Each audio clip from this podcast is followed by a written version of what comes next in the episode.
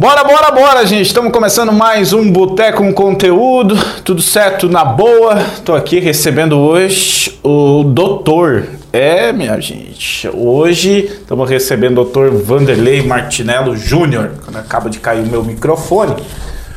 Ai, doutor, obrigado pela presença. Vou dar uma ajeitadinha aqui no meu microfone, mas agora sim. Obrigado pela presença. Queria que você falasse um pouco da sua especialidade e, e você, pelo que entendi, pegou um nicho de mercado hoje que é, que as pessoas mais procuram e mais sentem, né? Porque hoje a gente tem acesso a tudo, come de tudo, sofre com tudo e precisa sempre estar cuidando do estômago. É isso mesmo? É, obrigado vocês pelo convite, né? Para mim é uma honra sempre que eu posso, ainda mais aqui em São Miguel. É, sempre me sinto muito em casa. Eu nasci aqui, sou são miguelense apesar de, de a, minha atuação, trabalhar às vezes em outros locais, mas a cidade que me deixa em casa, a minha cidade natal, onde eu tenho meus amigos de infância, minha família, é São Miguel. Então é sempre um prazer poder estar aqui, conversar e, e trazer um pouco mais do meu trabalho, né? Eu acho que, como você falou, né, a minha especialidade é cirurgia do aparelho digestivo, né? Então eu, eu, fiz, eu fiz faculdade de medicina, né? Fiz em Curitiba, na Federal do Paraná. Aí depois da faculdade, atuei um tempo como médico generalista, trabalhei em posto de saúde. E aí depois resolvi me especializar. Quando eu fui para especialização, eu fiz cirurgia geral. Primeiro, quando a gente termina a faculdade, a gente entra numa área da cirurgia como cirurgião geral, né? Então a gente opera praticamente de tudo nos primeiros dois anos. Quando a gente faz então a subespecialidade, que aí eu escolhi a cirurgia do aparelho digestivo, né? A cirurgia do digestivo a gente trata doenças do estômago, a gente começa tratando doenças do esôfago, né, que é o órgão que leva o alimento até o estômago, então trata doenças do estômago, depois doenças da vesícula, do fígado, doenças do intestino, doenças da parede abdominal, né? Então as hérnias Onde de parede fica? abdominal, o músculo, musculatura do abdômen, né? Quando a gente tem algum defeito dessa musculatura, a gente pode ter herniações, a gente pode ter algum, algum orifício nessa musculatura e as vísceras, os órgãos do abdômen acabam se projetando por essas herniações. Então é aquele, aquela pessoa que você vê que tem uma bolinha no umbigo ali, aquilo lá é uma hérnia dentro do, do umbigo, é uma falha do, do músculo, é um buraquinho no músculo, né? Nossa, minha avó empurrou isso para dentro aqui para consertar o, com a moedinha. Né? Exatamente, era, é, uma, é extremamente comum, uma falha da musculatura. Tem pessoas que têm na região da virilha, então hérnias são alterações muito comuns né, na parede abdominal e é o cirurgião do aparelho digestivo que trata. Então, essas doenças, né, como você bem falou, o estômago especialmente, hoje a gente é, acaba sendo submetido a uma variedade muito grande de alimentos, né? desde alimentos com qualidade, alimentos bons, mas também com alimentos muito processados, alimentos que não fazem bem para a saúde. Né? Então a gente tem visto aí muitas doenças né, desse sistema todo é, aumentando a sua frequência. Né? Então doenças do refluxo, doenças do estômago em geral, problemas da vesícula, aumentando a frequência. Então é bem comum realmente essas alterações. Muito bem, Rafael, vamos, vamos começar pela bananinha de entrada. O doutor tirou o dia de folga hoje para visitar a gente e conversar e trocar uma ideia.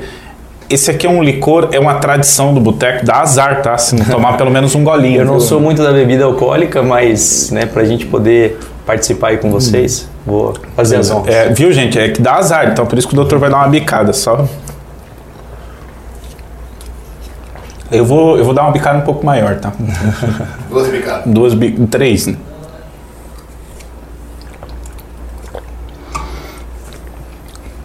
Cara, uma coisa que eu ouvi a vida inteira é legal. É, você, você, você ser desse, desse assunto, porque agora a gente vai tirar várias dúvidas. E uma coisa que me uh, tentava entrar na minha mente, que questionar, porque eu bebo muito café. Mas eu bebo muito café assim, pelo menos uns, faz uns 30 anos. Eu nunca senti nenhum problema com. Eu, eu nunca tive gastrite, azia, essas coisas. Nunca tive nada disso. Perfeito. E diziam que eu ia ter gastrite, que eu ia ter azia, que eu ia ter refluxo, porque é isso, por aquilo. O café é realmente o causador ou o café só potencializa um problema que você já tem? Eu vou, eu vou aproveitar essa tua pergunta que é muito interessante, realmente. Eu, né, e eu ter a oportunidade de falar aí para bastante, bastante gente, né, para a gente acabar propagando né, o que a gente tem de conhecimento para poder ajudar as pessoas. Essa, essa brecha que você me deu, eu vou aproveitar um pouquinho, falar um pouquinho sobre o que eu penso é, sobre a maioria dos, das doenças do sistema digestório. Sabe que, aproveitando também, falar sobre bebida alcoólica, o café, quando a gente fala de, de líquidos que potencialmente podem prejudicar o nosso organismo, a gente tem uma série de, de líquidos e, doenças, e, e alimentos sólidos também, mas eu vou tentar falar para as pessoas que estão em casa é, que quando a gente pensa em alimentação, a gente tem que pensar em bom senso. Assim como quase tudo na vida, né? Quando a gente uhum está pensando em saúde, quando a gente pensa em coisas boas, a gente precisa pensar em bom senso. O que, que é o bom senso? O café, é, como alguns outros alimentos, o café ainda é menos do que alguns outros é, líquidos que acabam refrigerantes, é, exemplos que a gente tem que são é, alimentos que eles não são é, saudáveis para o nosso organismo, eles acabam sendo utilizados pelas pessoas muito frequentemente, né?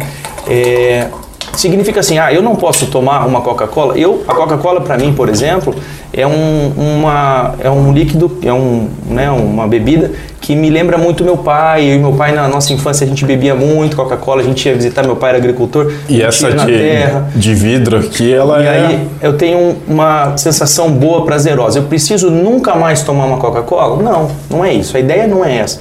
A ideia quando a gente fala de alimentação é ter bom senso quando a gente tem bom senso, a gente pensa em não exagerar. Então, ah, eu não posso nunca tomar uma bebida alcoólica com meus amigos? Pode, porém isso não pode se tornar frequente, não pode se tornar uma rotina e isso não pode ser exagerado. Eu não posso beber muito, né? Depois a gente fala um pouquinho sobre o que, que é muito para cada um. boa, é muito boa Exato, essa, cara. Porque isso é, uma, isso é uma dúvida muito frequente das pessoas, né? As pessoas perguntam, doutor, mas e aí, o que, que é muito? O que, que eu posso beber? O que, que eu não posso? E a resposta, ela está muito individualizada. Então você citou uma coisa sua que é interessante para falar para as pessoas. Quando a gente fala do café, a gente está falando de um alimento que tem muita cafeína. A cafeína ela tem um efeito relaxante da musculatura do estômago que é a musculatura que segura o ácido do estômago. Então, quando você ingere café, essa musculatura tende a relaxar, assim como várias, várias é, vários outros órgãos do nosso corpo que acabam relaxando, tendo um efeito prazeroso do café que muitas pessoas sentem. É, na musculatura do, do esôfago também acontece esse relaxamento. Agora, sim, isso vai ter. A pessoa que tomar café vai ter problema? Não, isso é muito individual, né? Existem pessoas que têm essa musculatura mais fraca. Essas pessoas, se acabarem abusando no café, se acabarem exagerando na quantidade de café, elas vão, vão desenvolver doença do refluxo. Né?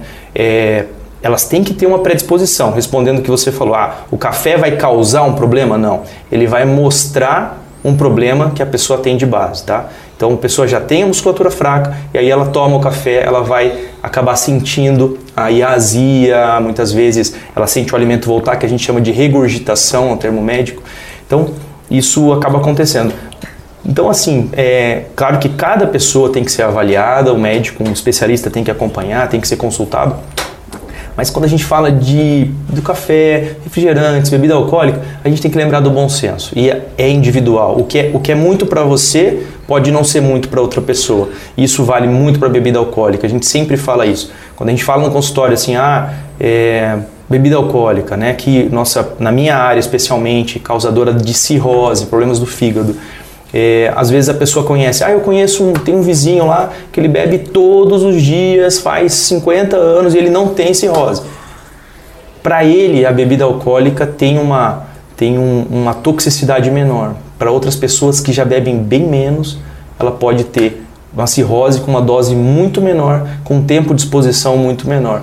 Então, a dica, né, que fica aí, claro, consultar um especialista, avaliar cada pessoa, saber o nível e que, que pode, é, é, é, assim, ter no dia a dia, né, e que pode, com a consulta médica, avaliação, exames, para saber é, o que realmente está atrapalhando o organismo. Então, é uma coisa que vale a pena ter um médico especialista, um nutricionista para fazer um acompanhamento.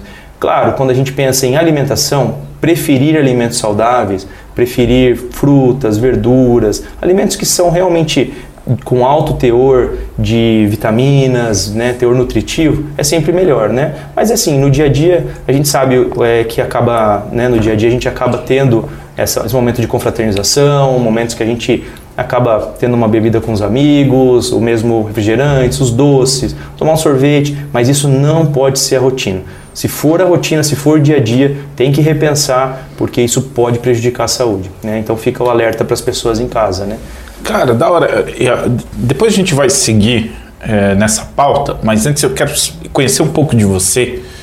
É, quanto que porque tá aqui, Rafael, materializado o sonho de muitas famílias, né? Talvez seja até da nossa em algum momento de alguém virar médico, né? Se tornar médico e tal. Cara, e quando que você sentiu assim que era o era a tua profissão, que era isso que você queria ser? Você sabe que isso envolve bastante a história da minha família mesmo, né? Quando, quando eu estava no ensino médio, é, estudar sempre foi algo muito forte lá em casa, né? Minha mãe lá do Colégio Ativa, né? Sempre valorizou muito, a Sônia lá do Colégio Ativo, sempre valorizou muito é, a educação, então a gente sempre foi muito assim focado em estudos. E quando eu estava lá no ensino médio, meu pai era secretário de saúde de São Miguel do Iguaçu.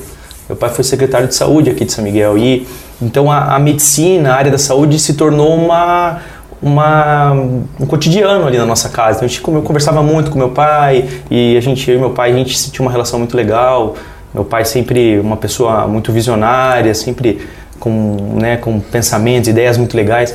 E eu conversava muito com ele sobre o que estava acontecendo. E ele me falava da, dos desafios, porque meu pai não era da área da saúde e ele foi então nomeado secretário de saúde pelo então prefeito é, Armando Luiz Polita, né, na época.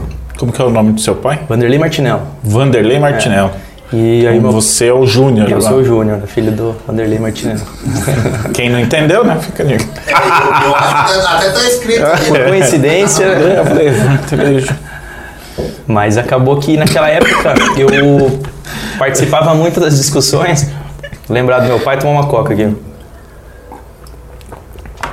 Meu pai adorava quando saía, assim, a Coca-Cola era a bebida predileta dele, né? Infelizmente meu pai faleceu em 2008, então. Não por conta algumas da Coca-Cola. Não. não é, que bom. Teve, ele teve um problema no cérebro na época, e um câncer cerebral, e levou ele muito jovem, 53 anos. Né? Caraca, né? bicho. Tinha, nunca, assim, tinha tido problemas de saúde, sabe? Foi muito, muito esse, triste. Esse é o tipo de... Os problemas na cabeça, eu não sou nenhum especialista para dizer, mas que eu percebo nos problemas na cabeça que tem é se a prevenção é tardia geralmente, né? A pessoa acaba vendo tarde, né? Depende do problema, né? Hoje em dia a gente tem muitas maneiras de prevenir, né? Mas tem que fazer o, o cara câncer, ir lá, o né? O câncer de cérebro, especificamente, que meu pai teve, que chama glioblastoma multiforme, ele é um câncer que ele não tem associação. Por exemplo, meu pai, meu pai ele fumava, né? Eu sempre, a gente sempre tentava uhum. interromper esse hábito dele de, de, de fumar e tudo, mas o glioblastoma ele não tem comprovadamente relação com nenhum tipo de cigarro, com bebida alcoólica, e com, silencioso. com alimentação. Ele, ele é um câncer esporádico mesmo, um azar, uma mutação das células do cérebro. Esse, e, e aí os diagnósticos são realmente tardios e a chance de curar um câncer desse é muito rara, né? E, mas assim, outras doenças não, né? A gente tem né, várias doenças, por exemplo, como o AVC, que está relacionado com pressão alta, dá para prevenir é, problemas de aneurisma, outros problemas cerebrais que são possíveis de, de prevenção, né? Então depende bastante do, do problema, né? E da pessoa, né? Para pessoas fazer esse check-up. Ô, ô, Rafael, você fez check-up recentemente? Fez? Olha, você. Faz seis meses. Faz seis meses você fez?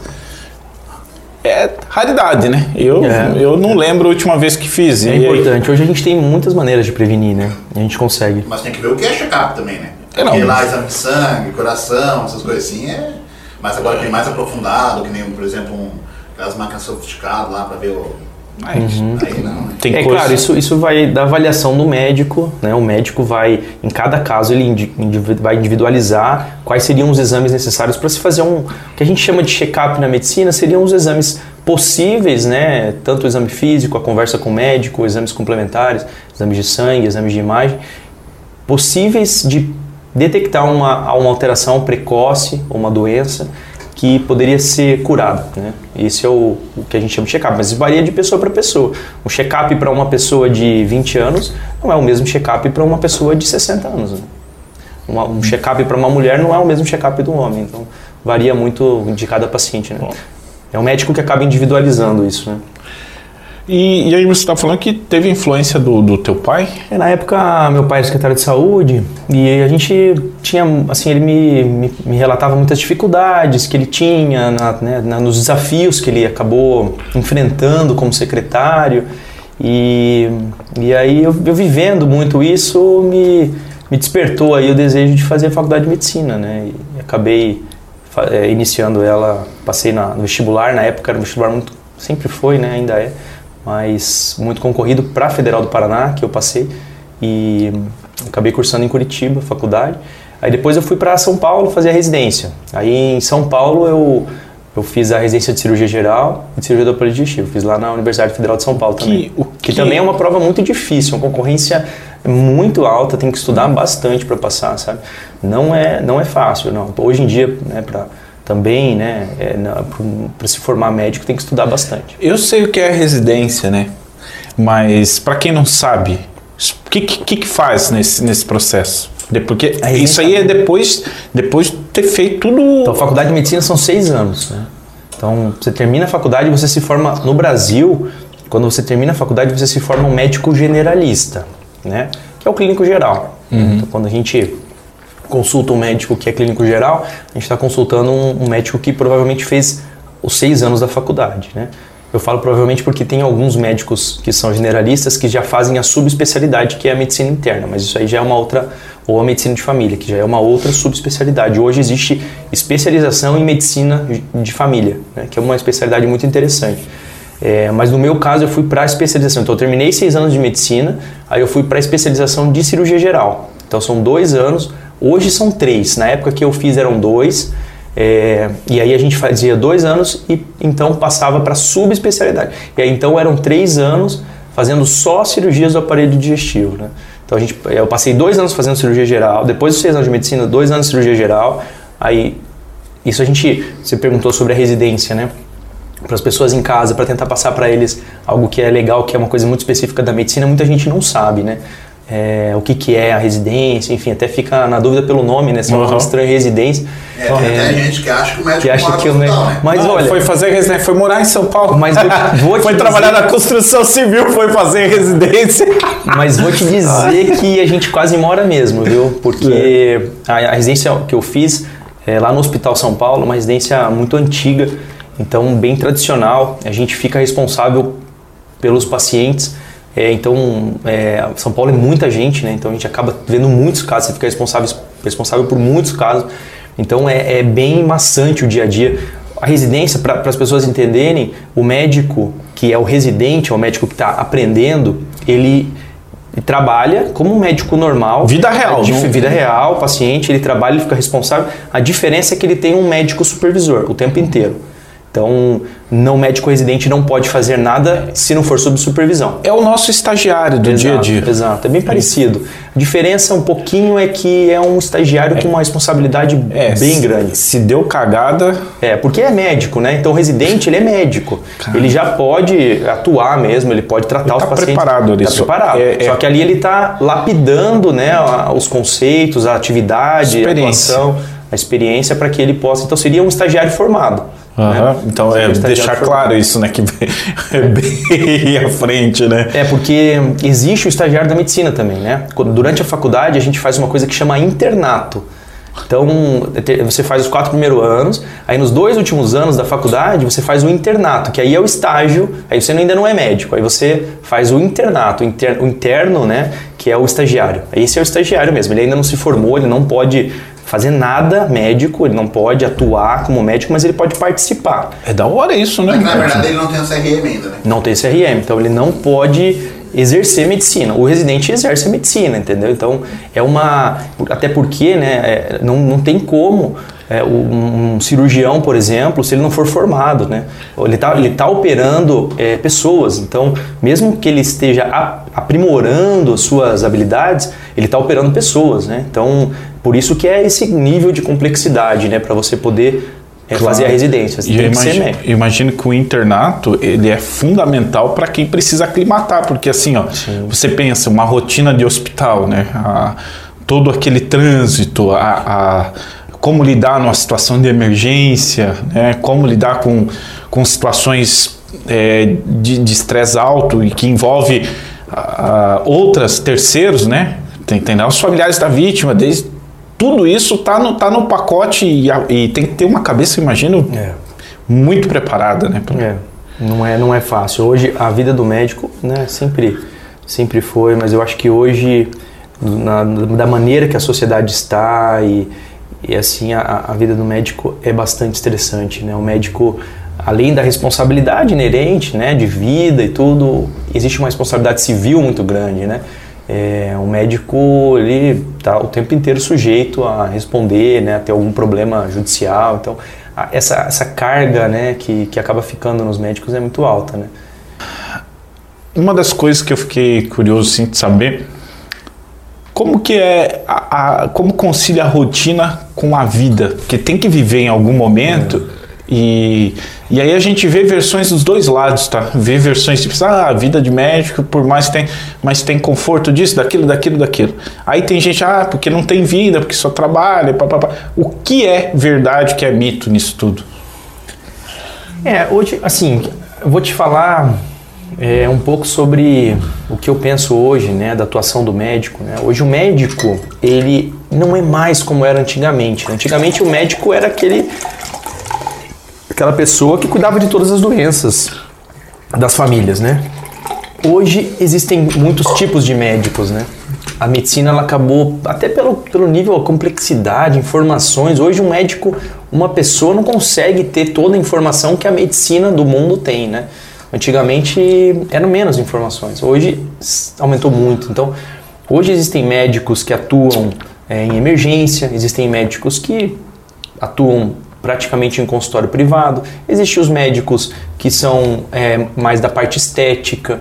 Existe médico radiologista, é, ele não tem contato com o paciente, ele basicamente só fica olhando o exame. Então, hoje a medicina, eu diria que ela, ela se desmembrou muito, né? Ela segmentou, para a gente usar uma frase que, que é mais o que, o que tem uma O que tem o seu lado bom e o seu lado ruim. Eu digo tanto, tanto pensando na medicina quanto na qualidade de vida do, do, do médico, né? uhum. né? Que a tua pergunta, eu vou te falar a minha experiência, né? Claro que cada médico vai ter uma experiência, cada especialidade tem uma característica, né? Mas a minha especialidade é uma especialidade que lida com doenças graves, né? Então, estômago, fígado, intestino, eles são órgãos que têm doenças graves, né? Então, o nosso dia a dia é um dia a dia de tratamento de pacientes que muitas vezes têm doenças graves. Então, graças a Deus, a maioria das doenças são doenças benignas, doenças de tratamento, né? Mais menos agressivos, né? Mas existem as doenças graves que a gente tem que enfrentar e tratar junto com os pacientes e com as famílias, né? Então, a minha medicina, especialmente a minha vida, é uma vida de um comprometimento intenso, uma vida de, de bastante é, participação no tratamento com o paciente, com a família, né? Porque a gente lida com doenças leves, doenças que a gente trata e né, fica todo mundo muito feliz, muito tranquilo, mas também lida com doenças graves, que o tratamento é mais longo, mais difícil, que a gente tem que ficar do lado da família. O nosso telefone é o tempo inteiro, pacientes ligando, tendo dificuldades, tendo problemas que a gente precisa resolver, muitas vezes numa situação de emergência. Então, é uma vida é, difícil, não é uma vida fácil, né? Hoje, como você falou, as pessoas às vezes pensam, ah, o médico tem, às vezes o médico ganha bem, né? Ou o médico tem uma qualidade de vida boa. Nem sempre, né? É, Lógico que quando a gente pensa em remuneração, acho que a remuneração do médico ela é uma remuneração boa, né? A gente não pode reclamar, né? considerando aí a realidade hoje, né? Mas, por outro lado, também a gente tem custos, né? A gente tem, é, muitas vezes a gente precisa manter né, uma, algumas atividades próprias, ou consultórios, ou materiais para cirurgia, são materiais caros, então essa remuneração também está atrelada muito a isso, o que não, não deixa a medicina assim algo que hoje muitas vezes muitas pessoas pensam assim, não, o médico ele né, ganha dinheiro fácil, ele não, não, tem nada disso, né? Tudo é, é uma, uma vida bem difícil, é uma, um trabalho árduo, não é fácil não. Eu fui criado no sítio e se eu lá no sítio tenho não tenho coragem de abrir um porco na hora de carnear, que é uma coisa que a gente sabe que vai dar bom, você imagina na tomada de decisão que você pode comprometer a vida de uma pessoa e não precisa nem, nem chegar a esse ponto, apenas interpretar um exame de forma equivocada já é o suficiente para. É uma responsabilidade muito grande. A gente está lidando com a vida. Eu tinha um, teve um professor meu que falou uma coisa que me marcou bastante, na época da residência até. Ele falou assim: que cada médico é como se fosse um piloto de Boeing. É, o piloto, ele começa pilotando um teco-teco, né? Nem pilotando, ele começa no simulador, né? Daí ele vai pilotando um teco-teco, daqui a pouco ele pilota, daqui a pouco ele pilota um Boeing. Todo médico está pilotando o Boeing da, daquela pessoa. É como o que, que eu tenho de mais valioso na minha vida? É o meu corpo. Se eu não tiver meu corpo, eu não tenho mais nada, né? E eu entrego meu corpo na mão do médico. Quando o médico entende esse comprometimento, quando um paciente senta na minha frente, eu sei que ele está entregando o que ele tem de mais valioso para mim, né? Que eu, eu vou ter que cuidar disso, desse bem, né? É como se eu estivesse pilotando um Boeing dele, né? E esse comprometimento, então, o médico ele precisa ter isso. Só, claro, isso, é, isso é pesado, né? É pesado quando você pensa assim que você precisa fazer o melhor para cada paciente que senta na sua frente. Tem muitas vezes a gente atende aí num dia aí 10, 20 pacientes, né? São 10, 20 vidas que acaba, né, se você é, é, fizer um, uma, uma boa atuação, você vai ajudar a pessoa, né? Por outro lado, você tem riscos de, de, de não conseguir ajudar. Então, é pesado. Para quem tem essa consciência, é pesado, não é fácil. Você falou uma coisa bem interessante ali da especialização, né? Que, uhum. na, particularmente, eu acho isso bem importante, porque eu vou, eu vou dar um exemplo que eu aprendi outro dia num documentário. Vocês têm, faz ideia por que no Velho Oeste, tem os filmes de Velho Oeste, uhum. daí tem a barbearia, certo? Uhum. Vamos fazer essa imagem mental, até para quem está ouvindo na Costa Oeste, FM 106.5, a barbearia não tem aquele uh, um, um, poste que ele, ele fica em aspiral vermelho e branco uhum. rodando na barbearia? Então, aquilo é uma referência, porque assim, você imagina um, uma cidade em 1800, 1700, que você não conseguia chegar naquela cidade, chegava na vila. Então, assim, se você tivesse um problema, é, um dente infeccionado, você tomou um tiro, você é, quebrou uma perna, você ia no barbeiro. O barbeiro que fazia esse serviço. Que era, por isso que até hoje, até hoje no trânsito chama de barbeiro. Porque ele não. Tu, tu, tu não é o. É, é, é, o significado da palavra, tu não é especialista naquilo. Pô, tá parecendo um barbeiro, foi lá. Mas é real. Isso tem, tem um livro que chama O Século dos Cirurgiões. Ele é um livro que fala muito de medicina, mas vale para quem não é médico também. A gente, eu estudei bastante esse livro porque ele traz a história da medicina. É um livro interessante para as pessoas lerem. Pô, que legal. E Como os, é o nome? O, o Século dos Cirurgiões. O Século dos Cirurgiões. É, porque é, 1800, né, quando ainda não existia anestesia, que os primeiros relatos da anestesia foi a partir de 1800, 1900, é, quem fazia os procedimentos eram os barbeiros mesmo. É isso aí. Lá no, no livro está tá, tá descrito é. isso aí. É, eu, eu percebi você falando que tem sempre está sempre em contato com os pacientes e tal e eu imagino que tem tem que ter o lado profissional e muito bem separado uhum. mas consegue não separar sem se envolver ah, não consegue, né? Isso, claro, a gente, é, até na faculdade a gente tem uma matéria que, que é propedêutica médica, onde a gente aprende a, a, a dividir as emoções, né? Onde você é, né, aprende a, a, importância de você não absorver uma emoção negativa, porque senão o médico fica doente junto, né? É, mas na prática né, é impossível você bloquear todas as emoções, né? a gente acaba se envolvendo, sem dúvida, até porque principalmente em cidades menores, para mim aqui o exemplo é São Miguel, todo paciente é conhecido, é amigo, então a gente não tem como a gente não se envolver, né? Quando a gente trata um amigo, a gente vai operar um amigo, um familiar, pai de um amigo, né? Então é, é muito próximo. Eu, eu né, graças a Deus eu tenho colegas, então quando é muito próximo, né, meus familiares, a gente, a gente bloqueia isso, a gente não opera, por exemplo, eu não, não operaria minha irmã, minha mãe, minha, minha esposa, porque a gente sabe que as emoções poderiam alterar né, a, nossa, a nossa rotina, então a gente tem como, como praxe não operar familiares muito próximos, né? É, mas amigos, pessoas conhecidas, não tem como a gente não se envolver, né? O que a gente tem que saber é separar, né? Atuar como médico e deixar as emoções, sentimentos, amizade, proximidade lá fora, né? Isso a gente consegue fazer com a nossa rotina, né? A nossa rotina, a, a medicina hoje, como você falou, evoluiu muito, né? Então hoje a gente tem rotinas muito estabelecidas. Quando eu entro numa cirurgia, a, a minha cirurgia ela não, não é naquele momento que eu estou ali operando, ela começa lá na portaria do hospital, onde o, o, o segurança, o, a recepcionista faz a identificação do paciente. Ali começa a cirurgia, né?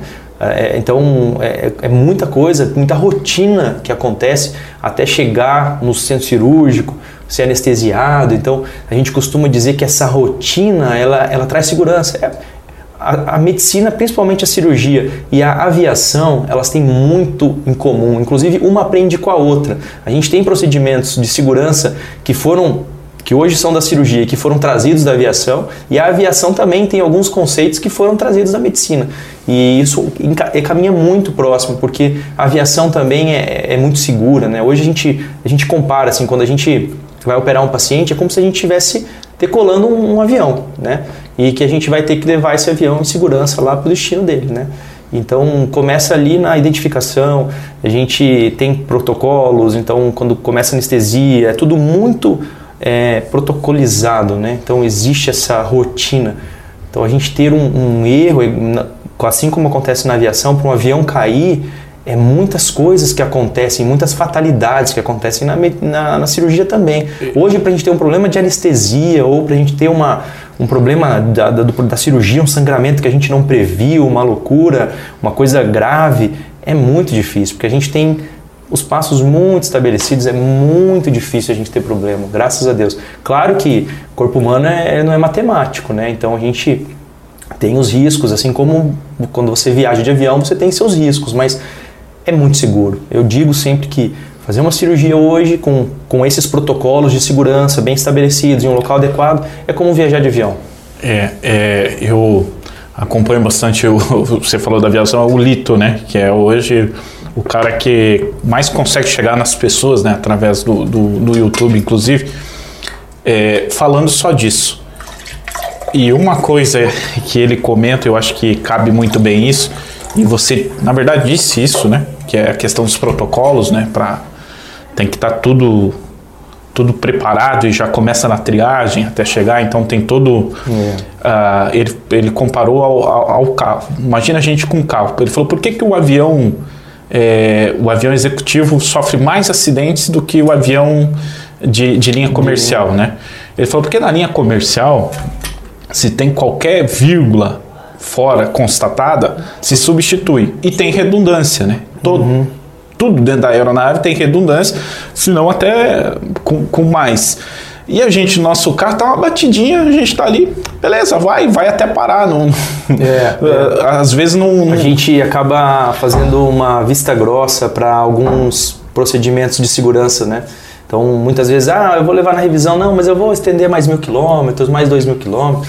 A gente já viu isso acontecer na aviação também, né? A gente já viu, como você falou, acho que teve aquele time de futebol, né, que o que o o piloto parece que quis ir um pouquinho mais. Ah, da né? Chapecoense, da Chapecoense. Né? Parece que ele falou, não, acho ele... que dá para chegar. E ele teve uma pane seca, né? É que para partir que, isso é uma das coisas também que ele explicou. O que, que acontece ali na hora de, de você. Plano de voo. Você tem que fazer um plano de voo. de voo. Exatamente. No plano de voo ele calculou errado a distância isso. e o, a gasolina acabou. E na linha comercial, ali ele era uma executiva. Era uma ele empresa. Terceirizada. Terceirizada. Ah, na linha comercial tem pessoas. Não é o piloto que fala. O piloto recebe o plano de voo. Trazendo para minha área, né, especificamente, eu vejo isso muito acontecer. Os pacientes às vezes chegam para nós e a gente faz um plano de voo para todos os pacientes, a gente faz o um plano de voo. Você chega lá para mim, ah, doutor, eu vou ter que nós vamos ter que fazer essa cirurgia, preciso isso. Aí a gente faz o plano de voo. A gente vai começar assim, a gente vai anestesiar assim, uhum. a gente vai proceder assim e vai terminar assim. E muitas vezes o paciente, quer um exemplo típico que o paciente às vezes pede para o médico mudar o plano de voo e alguns médicos acabam mudando. Por exemplo, a pessoa tem que operar a vesícula e tem que operar o útero. Aí ele chega pra gente e fala assim, doutor, vamos fazer junto? Aí eu já faço uma vez só, o meu médico ginecologista faz o útero e você faz a vesícula. A gente está fazendo um plano de voo errado. O plano de voo correto é a gente fazer um procedimento, terminar aquele voo e fazer outro voo. É como se a gente tivesse. Tem gente que pede isso. Muito comum. Eu te citei um exemplo aqui, um exemplo. Caraca, é, eu, eu te bicho. citei um exemplo assim extremamente frequente, tá? E não, não, não estou dizendo que se o médico fez esse plano de voo pela qualidade, pela quantidade de, da, pela condição do paciente, que ele está errando. Mas se ele alterar, assim, se ele acha que não, não dá, e ele faz porque o paciente pediu, ele alterou o plano de voo, ele botou o paciente em risco. Aí aquela cirurgia que muitas vezes poderia demorar uma hora, pode demorar três, pode demorar quatro. E hoje em dia é muito mais seguro você fazer duas cirurgias de uma hora do que fazer uma de quatro, por exemplo, ou uma de duas. E- É melhor preferir cirurgias mais curtas, sabe? Claro que isso não é para ninguém sair daqui achando que, né, que enfim, tem que Não, é conversar que com o médico, mas são situações, entender, né? são Tem que situações que quando a gente fala de uma cirurgia assim rápida, a gente falou de vesícula de útero, né? É, O médico pode fazer ali o, o planejamento e julgar isso seguro, claro, isso não, não, não cabe a mim questionar. Eu não faço. Eu faço um procedimento por vez, eu não, não acrescento procedimentos porque eu acho que isso aumenta muito o risco. Né? Não sou só eu que acho, existem muitos dados na literatura que mostram hoje que, que acrescentar procedimentos aumenta muito o risco. Mas isso tem que ser analisado cada caso, com, com o médico e paciente. Mas situações assim, muitas vezes que as cirurgias são longas, por exemplo, tem cirurgias de 5 horas, né? Você acrescentar, por exemplo, mais uma hora na cirurgia é muito arriscado. Então você é como se você tivesse indo viajar, você fez um plano de voo distante, tua gasolina talvez não chegue até lá. E, só que você arrisca, fala, não, acho que vai. Eu Vou, vou naquela banguela Vou, ali. vou tentar, entendeu? E aí, é, eu acho que quando mexe no plano de voo da cirurgia, quando mexe no planejamento, a gente tira a segurança. E isso o médico não pode abrir mão. Não pode abrir mão. Ah, mas vai aumentar o custo. Se eu fizer uma cirurgia só, eu vou pagar menos, porque vai fazer particular, eu vou pagar menos. Hum, eu acho que não pode. Não, você está alterando o risco, você está alterando o planejamento cirúrgico. Melhor não. É melhor fazer em dois tempos. Ah, mas é mais caro. Então tem que pensar melhor, né, ver onde, se tem condições, se de repente pode fazer um tratamento pelo SUS. Enfim, o que não pode acontecer é botar em risco o procedimento por questões externas, entendeu? Isso aí a gente está cometendo o mesmo erro que o piloto da Chapecoense cometeu. Ele quis chegar lá no aeroporto com a gasolina que ele tinha, daí ele não conseguiu e aí ele comprometeu a vida de Aconteceu um imprevisto, né? Ele não teve como lidar com a, com a não situação. Dá, isso não Tava pode. no limite. É isso que você falou, né? Essa aviação, quando ela é uma aviação Comercial. de linha comercial, ela tem uma segurança porque segue esses protocolos. Se ele julgar, não, não dá para chegar, não dá. E eles não, lógico, né? Uma empresa aérea, se ela comprometer um voo, ela já não consegue mais existir, né? E às vezes o, a pessoa com um avião menor e tudo acaba colocando em risco aí muitas vezes o voo, né? Então eu- também isso é importante, né? Conhecer o, o, o médico, né? Ter essa, é, essa referência, né? Porque é que nem você disse, né? Tá, tá, a gente, de qualquer forma, querendo ou não, você tá com, com tudo na mão do, do, do, Você do está profissional. entregando o teu bem mais precioso, que é o teu Ah, corpo. né? Você tem que- que confiar muito no médico, né? O médico tem que e o médico tem que entender essa responsabilidade, né? O médico ele tem que entregar sempre o melhor de si para o paciente. Né? A gente não está lidando com um corpo humano que é perfeito, né? A gente está lidando com, uma, com possibilidades de risco. Então, se a gente abusar, se a gente fizer algo errado, o nosso risco aumenta demais. E aí a gente, a gente vê coisas acontecendo por aí que deixam a gente triste, né? Fatalidades que poderiam ser evitadas, né? Gente, estamos recebendo o Dr. Vanderlei Martinello Júnior, para você que está nos ouvindo aqui na Costa Oeste FM 106.5. Doutor, é, para quem está ouvindo no rádio, né, tem audiência rotativa é, e, e não pegou desde o início, você é especialista, e fica à vontade aqui para me corrigir, mas da minha capacidade intelectual, entendi que você lida com o estômago. Isso. É, com o sistema, hoje a gente chama de sistema digestório. né? Isso, Que é tá vendo? Por isso que eu já- esôfago, estômago, fígado, intestino, essa parte toda que está envolvida na digestão. Ou seja, Pâncreas. e nunca se falou tanto, nunca se preocupou tanto no, do que a gente come, né? O que a gente está comendo, está ingerindo, e se a gente está compensando isso, está fazendo exercício e tal. Qual que é a doença hoje que você mais trata, assim, que está mais chamando a atenção, que está chegando lá para você nesse sentido? A gente, a nossa variedade de doenças, né, a, a- a- assim, as, as- o número de doenças que a gente trata na, na nossa especialidade é muito amplo, né? Mas se a gente pudesse classificar o maior problema das pessoas no sistema digestório, está relacionado com o funcionamento dele. A gente na medicina tem um termo que a gente chama de doenças funcionais. O que, que é isso? As doenças funcionais são aquelas doenças que a gente não vai encontrar nenhum problema orgânico. O que é um problema orgânico? Uma úlcera, um câncer, é, uma inflamação mais grave, a gente não encontra nada, mas a pessoa está sofrendo. A gastrite, que antigamente a gente chamava de gastrite nervosa, é o principal exemplo disso. O que está acontecendo ali? Não existe uma úlcera, não existe um, um problema de infecção, não existe câncer, mas a pessoa está tendo dor, ela está tendo desconforto. O que, que é isso? Isso é uma alteração, é uma doença. Hoje a gente entende a gastrite nervosa, que a gente chamava no passado, como uma alteração do funcionamento da digestão, né?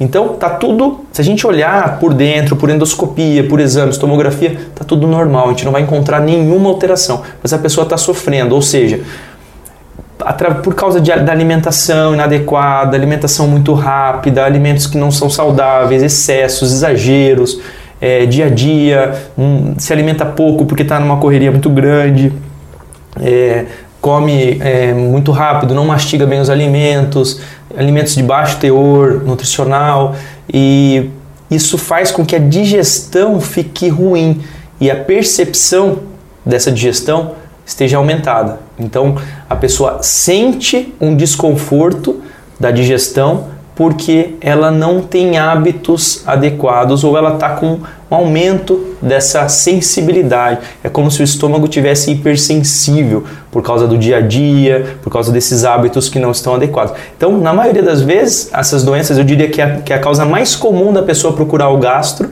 na maioria das vezes, o que ela está precisando mesmo é cuidar com a alimentação, é, é, alimentos mais saudáveis, é no dia a dia comer mais devagar, mastigar bem os alimentos, é não ficar muito tempo em jejum para as pessoas que não podem. Tem pessoas que não sentem nada, que acabam não tendo problema com a digestão. Mas quem tem, quem tem hipersensibilidade do estômago, quem não tem uma digestão boa, precisa se alimentar frequentemente com alimentos saudáveis e quando ela consegue isso, perder peso, manter um hábito melhor, quando ela consegue isso, os sintomas passam. Isso é uma doença funcional. Não tem câncer, não tem úlcera, não tem nenhuma alteração. Ela vai fazer todos os exames, às vezes ela faz assim um maço assim de exames e não encontra nenhuma alteração. Né? Nesse tempo de Covid, nunca se falou tanto em imunidade. E, e aí, eu, e quando eu, a gente fazia transmissões de, de futsal, futebol, a gente viajava muito. Uhum. Então comia muitas vezes qualquer lugar, do jeito uhum. que dava. E eu sofria muito com intoxicação alimentar, porque uhum. às vezes batia. Sim. E, e, foi uma época que eu tinha uma intoxicação tão forte que eu comecei a perder imunidade. Fiquei muito. E aí eu descobri que. E eu queria aproveitar justamente para perguntar isso. A flora ela é a reguladora de tudo isso, nosso corpo, é fato. Hoje a gente entende bem mais as bactérias, né, os micro-organismos que vivem no, desde a nossa boca até o final da nossa digestão. Antigamente a gente não falava muito disso, né? a gente não tinha essa percepção. Hoje a gente sabe, e inclusive a gente encontra alguns relatos, você vai ver na internet, o que eles chamam hoje de segundo cérebro. Né? O segundo cérebro é esse processo que existe entre as bactérias do nosso estômago, do nosso intestino e as nossas células. Né? Essa interação da percepção, da inervação dos tecidos do, do, intestino é tão intensa. O local que tem mais neurônio depois do cérebro é o estômago e o intestino, é o trato digestório. Olha que como isso é significativo, né?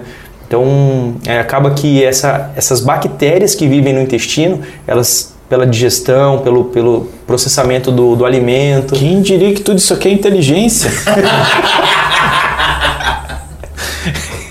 Eu não imaginava. Infelizmente, essas células neuro, dos neurônios do nosso intestino, eles não funcionam como como a gente, né, como raciocínio, como, eles funcionam como percepção. Então, muitas vezes, ah. elas acabam atrapalhando a pessoa por, porque as bactérias estão vivendo ali numa, numa relação ruim. Alimentos ruins nutrem é, bactérias ruins. Então, alimentos hum. bons nutrem bactérias boas. Então, desculpa o que eu vou dizer, que eu vou dizer que...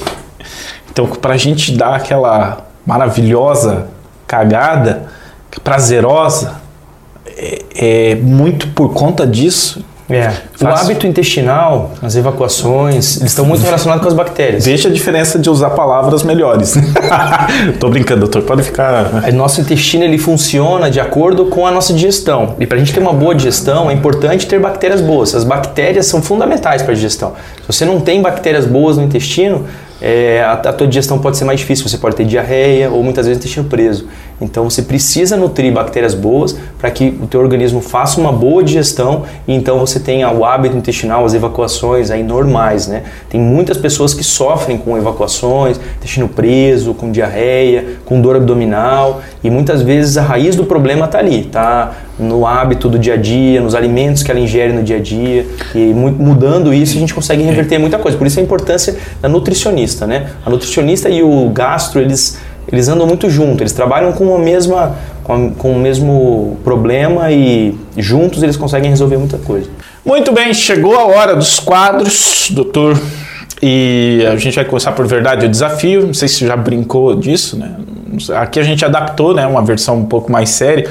Você vai ter quatro opções, tá? Verdade desafio. Uma delas, se acaso você não queira responder as outras três, é beber a nossa gasolina. E as outras três é cantar uma música, de repente o doutor demonstra mais um talento, né? É, contar uma piada ou contar uma história constrangedora, um perrengue. Pode ser qualquer coisa relacionado a janta. Casado já? Casado, filhos, não? Tem uma filha de 11 meses. 11 meses. Papai recente. Pode ser um perrengue de papai de primeira viagem, pode ser um perrengue de quem está lá no, no, iniciando na profissão, né? Eu não sei se dentro do, do grupo uh, tem, tem, tro, tem muita trollagem ou não, assim, para... Existe mais na, no começo, né? Como a gente fala na residência no, com os R1, é bem comum, assim, a, pegar no pé. O que, que é uma trollagem? Pega um, um, um fígado em pó? Não. aqui a não gente chegam assim tão grave. Não, não. Aqui, não, aqui, aqui a gente manda buscar oxigênio em pó. Aí a gente manda em determinado lugar comprar e é o, é o primeiro batismo que passa. É. Doutor, então vamos lá. É, e um perrengue, né? Para fechar um, um perrengue, se, se achar que cabe. Se você achar que não cabe nenhum dos três, a gente vai para gasolina. Pode escolher, tomar essa decisão agora. Mas agora eu preciso escolher um entre as três é, ou tomar ou tomar a gasolina. É, mas não tem um desafio antes? Não tem um papel? Esse é o, o, desafio é. Ah, é isso já? É, é um dos três ou bebida? Ou bebida. Você paga o desafio. O desafio é contar uma das três ou pensar. Mas aconteceu uma situação com ela, inclusive, é um perrengue, mas a gente que passou, né? Quando eu. Eu vou falar um perrengue, então já vai valer. Vai valer. Quando a gente estava, a minha esposa, a gente, a minha esposa tem familiares lá nos Estados Unidos e na ocasião então da gravidez dela, ela foi para lá, a gente teve com a irmã dela lá, então minha filha nasceu lá. Minha filha nasceu nos Estados Unidos. E a gente estava no primeiro dia, logo depois que ela teve o parto, minha esposa teve o parto normal, então ela estava cansada, né, de todo o processo. E aí, naquela situação, minha filhinha estava com bastante, estava tava querendo mamar e ela, minha esposa bastante cansada, não estava tendo leite, né? E minha esposa bem cansada, entrou uma enfermeira que falava inglês muito rápido. Começou a falar, falar, falar, falar e ela trouxe algumas mamadeirinhas, assim, lá eles têm um, um, algumas diferentes daqui, assim. Um, um, leite já em uma mamadeira pequena, quando acontece uma situação de emergência da criança ali, naquele momento, para que seria para substituir o colostro da mãe. Minha esposa teve, teve dificuldade ali nos primeiros dias. Então, mas como ela falou inglês muito rápido para minha esposa, aí a minha esposa ficou assustada porque ela falou assim: eu vou ter que tomar essa mamadeira? ela não conseguiu entender a enfermeira falando que era para dar para beber, né? Aí ficou aquela situação assim, ela me perguntou, eu falei, não, acho que não, né? Aí eu fui falar com a enfermeira com calma, daí a enfermeira falou, não, né? Daí eu falei pra ela, falei, olha, essa mamadeira é pra beber, não é pra você, né? Então foi um, foi um perrengue que a gente se assustou ali na hora, mas depois a gente deu muita risada. Ah, ainda bem que perguntou, né? não, não. a esposa tá achando Imagina que... a enfermeira voltando, né? Esses brasileiros são esquisitos, né? que tal. Mas não é fácil não. Você está num país diferente, quando você está numa situação de saúde, né? Às vezes o inglês nativo, inglês mais muito rápido. Eu, eu trabalhei lá, né? No, no último ano da, da, minha faculdade eu fiquei lá, no hospital lá nos Estados Unidos. Então eu tenho uma vivência de inglês médio, mas mesmo com quando assim inglês seria tipo assim uma pessoa aqui no Brasil falar muito rápido, algum dialeto, alguém que fala um pouco diferente, assim, fala muito rápido, né? Às vezes a gente tem dificuldade de entender, né? Sim, Se é um sotaque meio diferente do nosso, né? E lá acontece bastante, né? Porque falam um inglês mais raiz, assim, muito rápido, você tem que pensar bem, porque você não, consegue entender, assim, de um, de um primeiro momento, né? E a gente também não entende o próprio gestual, porque o nosso corpo fala muito, né? Então já, já muda todo, todo, todo esse aspecto. Você fica é. só no... na interpretação. É, e, e, naquela, naquele momento ela se assustou porque eu não ouvi, ela tava, ela veio, eu vi que ela falou muito rápido com ela e minha esposa regalou um olho e achou que ia ter que tomar mamadeira. Aí quando a gente esclareceu, a gente deu risada depois e viu que era mamadeira, era pra beber. Cara, da hora. Bom, vamos então para a pergunta de amigo, tá aqui.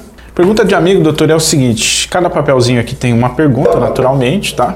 É, você vai abrir o papelzinho, lê para você primeiro, interprete ela, vê, é, vê se você acha que cabe resposta. Se caber resposta, você lê em voz alta, que a gente não sabe o que está sendo perguntado, e naturalmente responda. Caso você ache que pela, não. Pela risada, as perguntas são cabulosas. Não, é, é, que eu tô rindo porque o cara.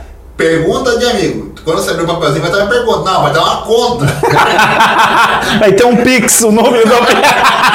vai sair. Pô, uma boa, hein? Vai lá, faça um Pix. Ai, boa, boa. Ó, boa. Boa. Vamos, vamos fazer isso aí. Boa dica. Na próxima. É, isso. Na próxima na vocês fazem. Vamos na fatiada. Dessa vez não tem muito o que tá. transferir, né? Se você não é filha pequena, fralda.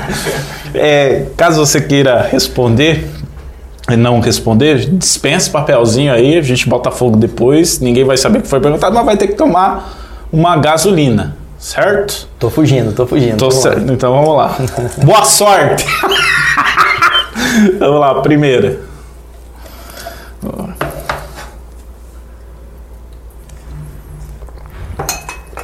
Quais seus planos e objetivos para daqui cinco anos?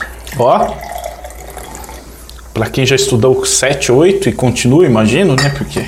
É, a gente não para, né? Não para, as atualizações não param. Gosta de Guaraná? Ah, tá bom, tá bom, tô, tá bom? satisfeito, obrigado. É, eu acho que a gente, assim, né, o futuro é algo que, que preocupa, principalmente para quem tem filha, quem tem filhos hoje em dia, né? A gente pensa muito no, no que né, a gente vai ter aí para o futuro, quais serão os desafios, as dificuldades do mundo, as nossas especialmente e as dos nossos filhos, né? Mas eu vou te dizer que, assim, de um modo geral, eu me sinto bastante realizado com muitas coisas que eu já fiz, com muitas coisas que eu já ajudei, pessoas que eu ajudei, é, com o que minha família, especialmente a minha mãe, com o colégio, eu já ajudei muito a minha mãe, ajudo ainda hoje, porque isso me deixa realizado, ver ela feliz e também esse projeto da vida dela, que foi educar pessoas, minha mãe educou. A gente estava esses dias tentando estimar mais ou menos quantas pessoas já passaram pelo colégio, quantas pessoas foram formadas. A gente tem médicos, juízes, promotores, tem diplomata, tem pessoas, engenheiros. Então a minha mãe teve essa, esse projeto de vida dela que eu me orgulho de ter participado, de ainda estar ajudando ela. Então, eu, eu, assim, talvez a pergunta para daqui cinco anos eu começo respondendo assim que eu já me sinto muito realizado pelo que eu fiz e pelo que minha família, especialmente a minha mãe e minha irmã, é, fazem. E quero continuar, poder ajudar as pessoas, poder continuar ajudando minha mãe, se Deus quiser, né, ali no colégio muitas crianças, muitas adolescentes vão se formar e eu, eu quero ajudar isso e, e quero que né, eu esteja aí com saúde, basicamente é o que eu espero, que eu peço é saúde para que eu possa continuar. Eu não tenho muitas, muitos desejos de mudança, eu acho que continuar o que a gente tem feito, o que a né, nossa família, o que a gente tem conseguido ajudar as pessoas, e também de poder levar informação para as pessoas quando a gente pode. Eu acho que é o meu objetivo. Talvez então a resposta seja continuar fazendo o que eu tenho feito e, se Deus quiser, com saúde é o que eu planejo nos próximos cinco anos. Boa! Nunca se falou tanto em saúde que nem nos últimos anos, né? Verdade. Vamos lá. Primeira. Rapaz, essa pergunta é interessante. Se tivesse escolhido a profissão quando era criança, o que seria hoje? Eu queria ser padre. o último convidado passou raspando. É. Aliás, mandar um abraço para Ademir José, foi o último Boteco Conteúdo. Meio, porque senão atravessa aí.